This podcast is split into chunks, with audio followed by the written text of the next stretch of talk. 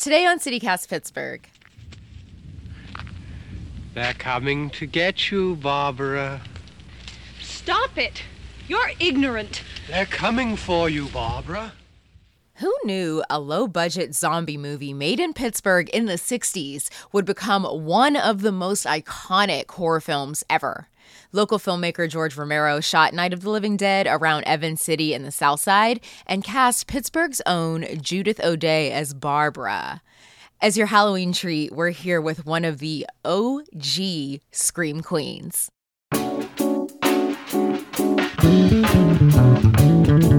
It's Monday, October 31st. I'm Morgan Moody, and this is CityCast Pittsburgh.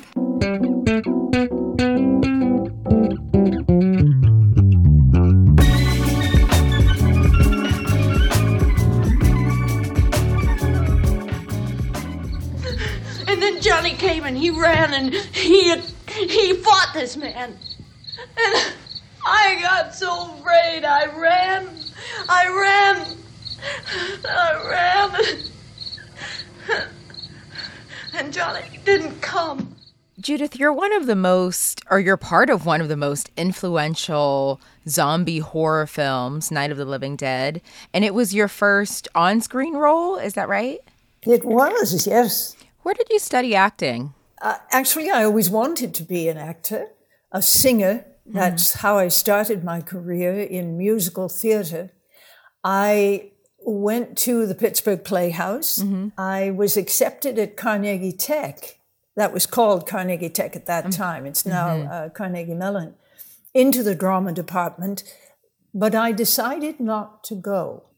I had begun making a living at a very early age throughout my high school career. I, I think my acting came, or my, my training came from doing. I, I watched people I admired. I tried to emulate what I felt was the, the goodness of acting and their performance. Having believability be at the core of whatever I did. What, what were your thoughts when you first got the script for the for the movie? I never did receive a script, Morgan. I, the the screenplay was really in process hmm. of being written as we were shooting the film. So it, it- oftentimes the day's work was a total surprise to me. When I I'd come in on set, somebody would hand me some pages and say, "This is what we're going to do today." So I, I really had no idea what the story was about or my role in it. So the ending was kind of I don't it was a total surprise for me. I'm sure it was a surprise then for moviegoers too. Was it a total surprise to you too? Like since you never got a script?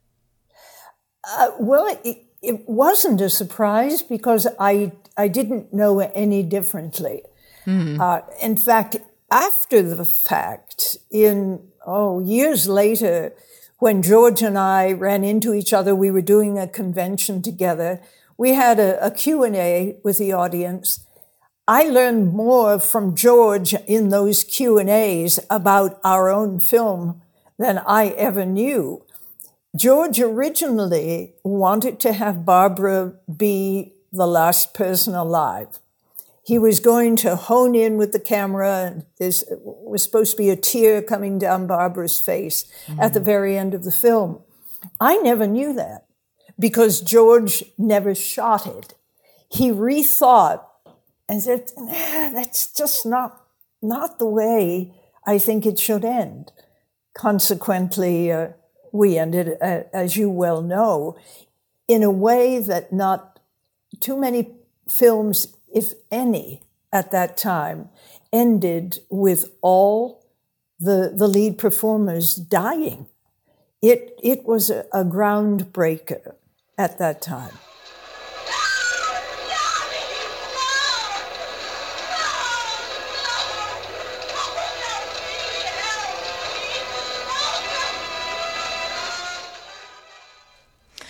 Do have to admit that when I finally was old enough, you know, to watch Night of the Living Dead, I was shocked when I saw the lead actor in, in, a 1960s horror movie was a black man, you know. Um, yeah. How was this film breaking boundaries uh, during that time? That's one of the most exciting things for me about the film. And one which makes me thrilled to think that back in 1968, we, we did break boundaries. Mm. Having Duane Jones uh, as Ben was, you know how that happened? It was really quite accidental. In fact, Rudy Ricci, a fellow who was in the film as well and worked on production with us, was going to play Ben. Mm. But when uh, Duane came to Pittsburgh. He was told, why don't you come on in, meet George Romero, and just uh, audition for the film? He did come in, audition. Of all the people who auditioned for that role, Duane was the best. So there was no question. It mm-hmm. didn't, you know, it wasn't written for a white man playing this role. It was just a fellow playing this role. Right. And for George, didn't matter at all. Duane had the best audition, and we went with the best. I think one of the most notable and impressive things when you consider how successful The Night of the Living Dead was and, and still is is that it was filmed outside of Hollywood and on a tight budget, you know, at that. Mm-hmm. So what did you think of its success as an independent film at the time? Like what did you think that at that time that meant?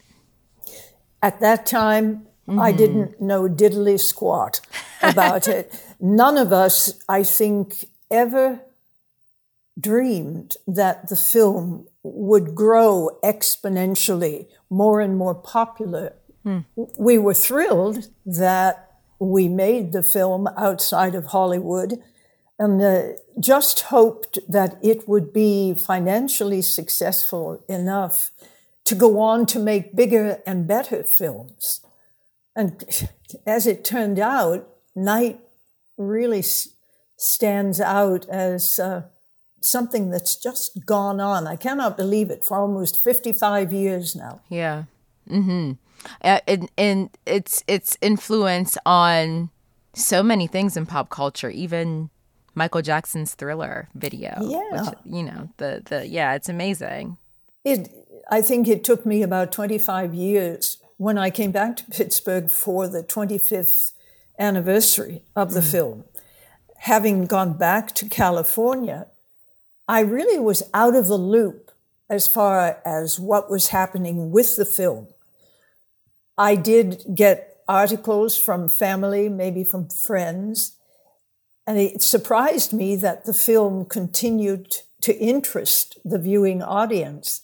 But when I went to the Zombie Jamboree on the 25th anniversary and met so many people mm-hmm. who cared about the film, that I, I became far more aware that this film wasn't going to go away, that forever what magic things we did, uh, it was gaining a bigger and bigger audience. It was really exciting, I think, for all of us to see that happen. Do you like to dance? Look at beautiful art, eat gourmet snacks, people watch? Well, mark your calendars for Friday, June 7th for one of my favorite parties in Pittsburgh. It's Mattress Factory's 25th garden party. The theme this year is make believe, and it's all to celebrate and support the creatives in our community. There's going to be live music, an open bar, an art auction, and probably my favorite, the costume contest. Trust me, I will be judging yins, and so will everyone else there. Be playful, be imaginative, explore your magical realm because this is a theme party. You want to come dressed to impress. You must be 21 and up to attend, and rest assured, every dollar raised goes directly towards supporting the museum, its art, its education, and all of its community outreach initiatives.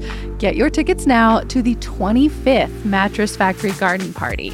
They are in our show notes and online at mattress.org.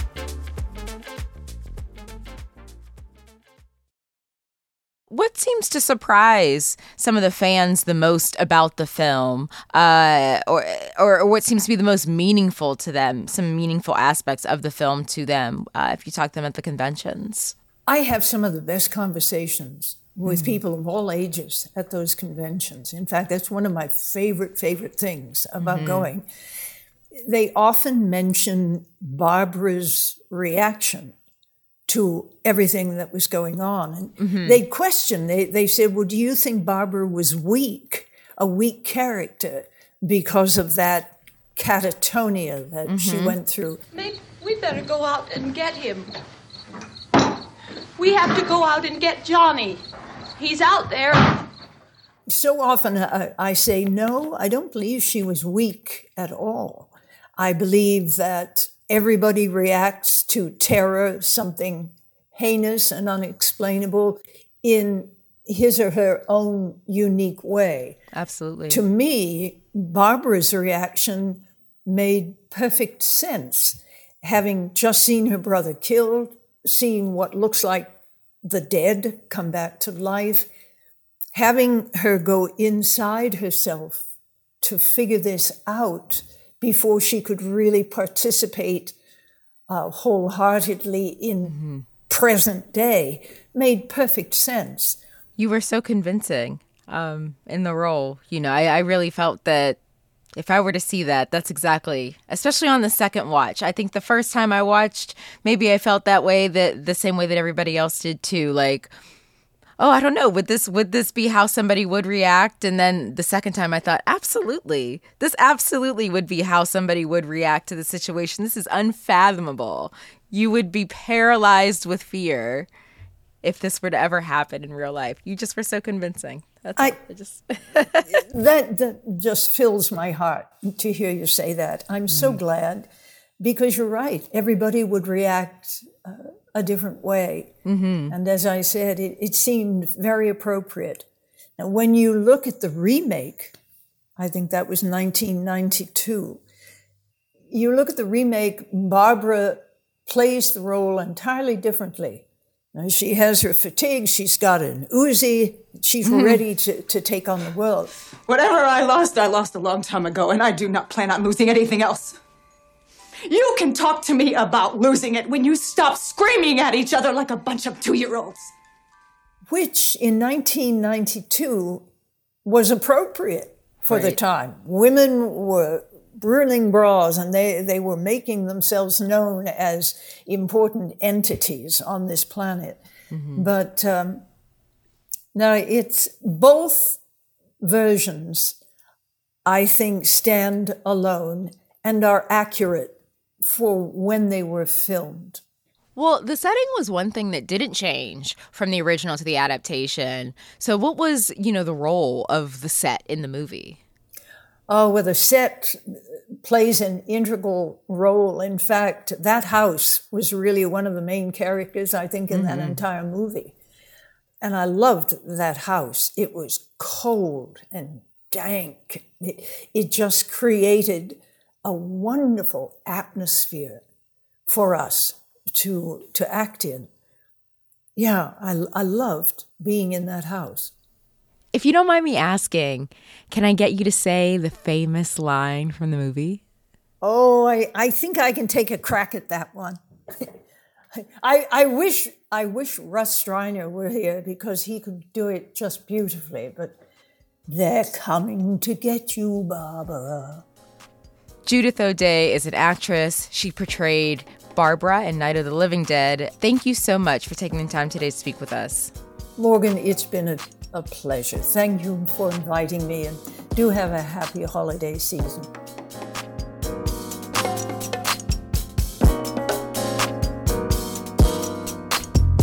A little more news before you go. A union election is now underway at Pittsburgh Broadcasting Corporation. The proposed bargaining unit would cover dozens of people who make content for WESA, that's our city's NPR station, and WYEP, our alternative music station. Organizers say they want more equitable wages and a better approach to diversity, equity, and inclusion.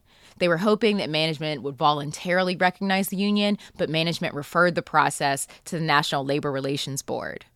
If you've got a running tab from your trips on the turnpike, you might want to pay up soon. New state legislation lowers the threshold for when the PA Turnpike can start proceedings to cancel vehicle registrations. They can come after drivers now who owe $250 in unpaid tolls. It used to be 500, about $500 in unpaid tolls. The change will go into effect 60 days after Governor Tom Wolf signs the bill into law. And a reminder tomorrow is the last day to apply for a mail in ballot for the November 8th election. So if you want to vote by mail, register now. That's all for today here on CityCast Pittsburgh. If you enjoyed the show, tell a friend, rate the show, subscribe to our morning newsletter.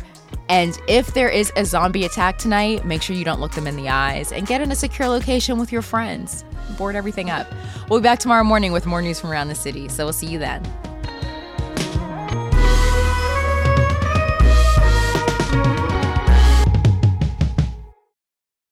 I've had one large coffee today and no breakfast, so my life is really together.